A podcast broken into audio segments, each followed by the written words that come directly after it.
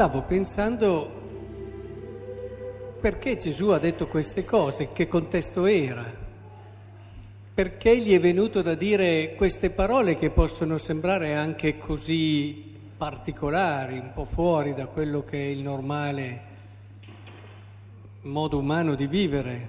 Se uno viene a me e non mi ama più di quanto ami suo padre, la madre, la moglie, i figli, i fratelli, le sorelle, perfino la propria vita, oppure colui che non porta la propria croce e non viene dietro a me, chiunque di voi non rinuncia a tutti i suoi averi, non può essere mio discepolo.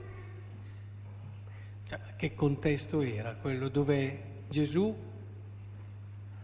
sente il bisogno di dire queste cose. Era probabilmente un, un contesto tipo il nostro, dove c'è magari tanta gente che vede il cristianesimo come un prolungamento del buon senso umano e di quello che si vive umanamente tutti i giorni. No? Viviamo, facciamo le nostre cose, ci divertiamo. E ci innamoriamo, ci sposiamo, facciamo la nostra famiglia e il cristianesimo c'è per molti perché l'abbiamo ereditato, ci hanno insegnato così, però eh, prevale il resto, prevalgono le esigenze di una cosa o dell'altra, tanto che poi non arriviamo a pensare fino in fondo a, a quelle che sono le verità che sostengono tutto quello che viviamo. Viviamo, semplicemente viviamo, mettiamo i momenti religiosi tra le varie cose che facciamo. E non comprendiamo che invece l'aspetto religioso e della fede è un aspetto che deve stare sempre sotto, deve stare sempre prima ed è quello che ci permette davvero di dare verità consapevolezza di tutto quello che siamo e di tutto quello che viviamo. Credo che sia molto importante allora fare questo passaggio, perché anche la prima lettura ci aiuta a cogliere questo. Chi può immaginare che cosa vuole il Signore? Eh? Noi uomini arriviamo fino lì, ci dice la sapienza.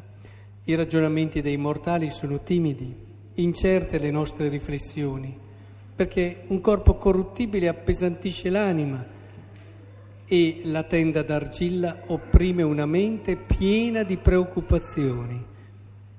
Descrizione perfetta anche di, di tanti di noi, presi da tante cose, presi da tante preoccupazioni, presi da tanti problemi. Rischiamo di vivere le nostre giornate così, presi da queste cose. E invece qui ci riporta al fondamento a stento immaginiamo le cose della terra, scopriamo con fatica quelle a portata di mano, ma chi ha investigato le cose del cielo?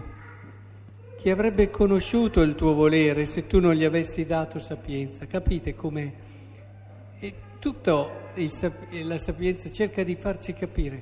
Uè, sveglia, sveglia. Bene, ti alzi al mattino, fai le cose, fai tutto, ma c'è qualcosa che è sotto, c'è una verità, fermati. Cerca di avere consapevolezza, quella consapevolezza che ti fa capire perché del matrimonio, perché della generazione di un figlio, che non è solo mi sono innamorato, mi voglio sposare, o... ma c'è molto di più. Entra nella verità di quello che vivi, anche nella tua consapevolezza della stessa vita, dice, se uno mi ama più della sua stessa vita. Cioè il Salmo, l'avete ascoltato, tra l'altro oggi cantato, e dice chiaramente che alla fine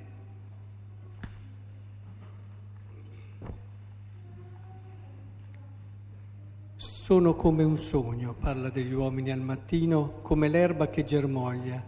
Al mattino fiorisce e germoglia, alla sera è falciata e secca. Insegnaci a contare i nostri giorni e acquisteremo un cuore saggio. Eh, come dire, guarda che la tua vita vola via. Te ne rendi conto? Vola via. E l'unico modo per viverla bene è capirla. Metterti lì. Perché diciamo che non possiamo fare a meno della preghiera? Perché la preghiera è anche questo. Non è solo dire delle preghiere, è proprio cercare di capire la vita, cercare di capire il perché, dicevamo prima, del matrimonio, del, dei figli, della famiglia, di tutto vi parla dei, dei legami più sacri, eccetera, ma anche il perché della stessa vita, il perché dei beni. Se uno non rinuncia a tutti i beni nel mio discepolo, cosa vuol dire? Cerca di capire il perché dei beni, il senso dei beni, la verità dei beni.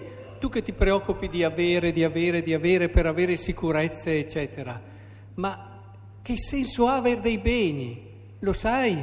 Cosa ti dice il Vangelo? Cosa ti dice Dio? la sapienza di Dio, i beni ti sono dati per amare. Questo dice il Vangelo. Quando uno ha beni si preoccupa di far star bene anche gli altri. Questo dice il Vangelo. Il buon senso umano no, ma il Vangelo sì. E, e parla poi appunto di questa croce e anche un senso diverso anche a quelle che sono certe scelte e certe rinunce perché l'amore costa. E se non hai il coraggio anche di questo, difficilmente entrerai nella verità della vita. Vedete come davvero ci vuole questa consapevolezza e questo coraggio. Guai a me se non l'abbiamo, perché la vita vola via e quando ormai è già volata via, e magari abbiamo vissuto giorno dopo giorno correndo tra una preoccupazione e l'altra, andando avanti tra una cosa e l'altra, ma ormai la vita è andata e non sei arrivato lì. E chiudo con una cosa. Vedete, dice il libro della sapienza, che chi può immaginare che cosa vuole il Signore e se tu non gliela dai la sapienza, dove può arrivare l'uomo? Tutto questo discorso che stiamo facendo ci fa anche pensare a una cosa, che noi tutto quello che abbiamo lo abbiamo ricevuto. Non dimentichiamolo. Io vi posso parlare perché c'è un linguaggio che c'è stato chi ce l'ha donato nei secoli. Io posso anche relazionarmi con voi perché anche c'è una cultura, ci sono tante altre cose che derivano da una storia e da tante persone.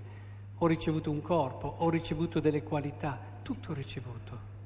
E allora vi volevo dire, state molto attenti, anzi vi sfido a cercare nel Vangelo un punto dove si dice che è giusto dire sono stato bravo. Nel Vangelo, se poi vi dico il Nuovo Testamento, anche le lettere di San Paolo, eh, non, è devastante in questo senso. Non c'è una parte dove si dica di pure che sei stato bravo. Per questo vi dico, non ditelo mai. Vedete ancora la differenza tra il buon senso umano e il Vangelo. Vangelo ci dice non dire mai sono stato bravo non è quello di cui, perché dopo le persone dicono, beh però Don, qualche volta quando ti fa anche piacere, ti tira anche su, sono riuscito a fare bene questa cosa, mi sono impegnato, eh, un po' di meritocrazia Don.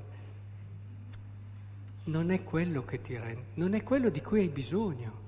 Il Vangelo ti dice non hai bisogno di dire sono stato bravo o di sentirti bravo, tu hai bisogno di amare e di essere amato.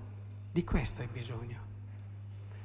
E quando mancano questi, che allora vai a prendere quei, quelle cose artificiali un po' eh, che sono il, le gratificazioni del sentirti bravo e tutte quelle cose lì. Ma quando hai l'amore eh, non ne hai bisogno. Sei semplice, non hai bisogno di giustificare. Pensate com'è bella una persona quando non hai bisogno di giustificarti continuamente, di sentirti migliore degli altri, anzi li vedi sempre tutti migliori di te. Hai un cuore aperto che si riempie della bellezza che hai intorno e passa il tempo a pensare alle cose belle che ha visto nel fratello, ma che cose belle che ho visto, Signore, tu ci hai donato tutte queste cose che ci parlano di te.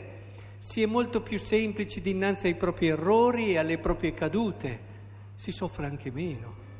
E tutto questo ti porta davvero ad aprire il cuore, aprire il cuore in un modo straordinario. E, e badate che il Vangelo è stato chiaro, ci ha già messo avanti le cose, perché dopo quando arriveremo davanti al giudizio di Dio, e magari ci verrà da dire, beh insomma mi sono comportato bene nella mia vita, sono stato bravo. Eh, guarda Signore, il Vangelo ci dice, guarda che ti ricordi quando Gesù ha detto in fariseo che era lì in prima fila e diceva, Signore, guarda come sono stato bravo, che è andato a casa che non era giustificato. E invece c'era in fondo uno che diceva, Signore abbi pietà di me che sono un peccatore ed andò a casa giustificato. Ti ricordi quando Gesù raccontò quella parabola che diceva che il padrone assunse operai a diversi orari e diede a tutti una stessa paga, tanto che quelli che avevano lavorato tutto il giorno si lamentarono dicendo, ti ricordi queste cose? In un qualche modo vedrete se rileggete il Vangelo quante volte cerca di farci già capire questo. Per questo vi dico, stiamo attenti, quando noi facciamo le cose e abbiamo il bisogno di sentirci bravi, è una spia, un allarme, prendetelo come questo. Vuol dire che probabilmente dobbiamo ritornare al Vangelo, alla sapienza del Vangelo che invece ci racconta quanto siamo amati e quanto davanti a noi abbiamo la possibilità di amare.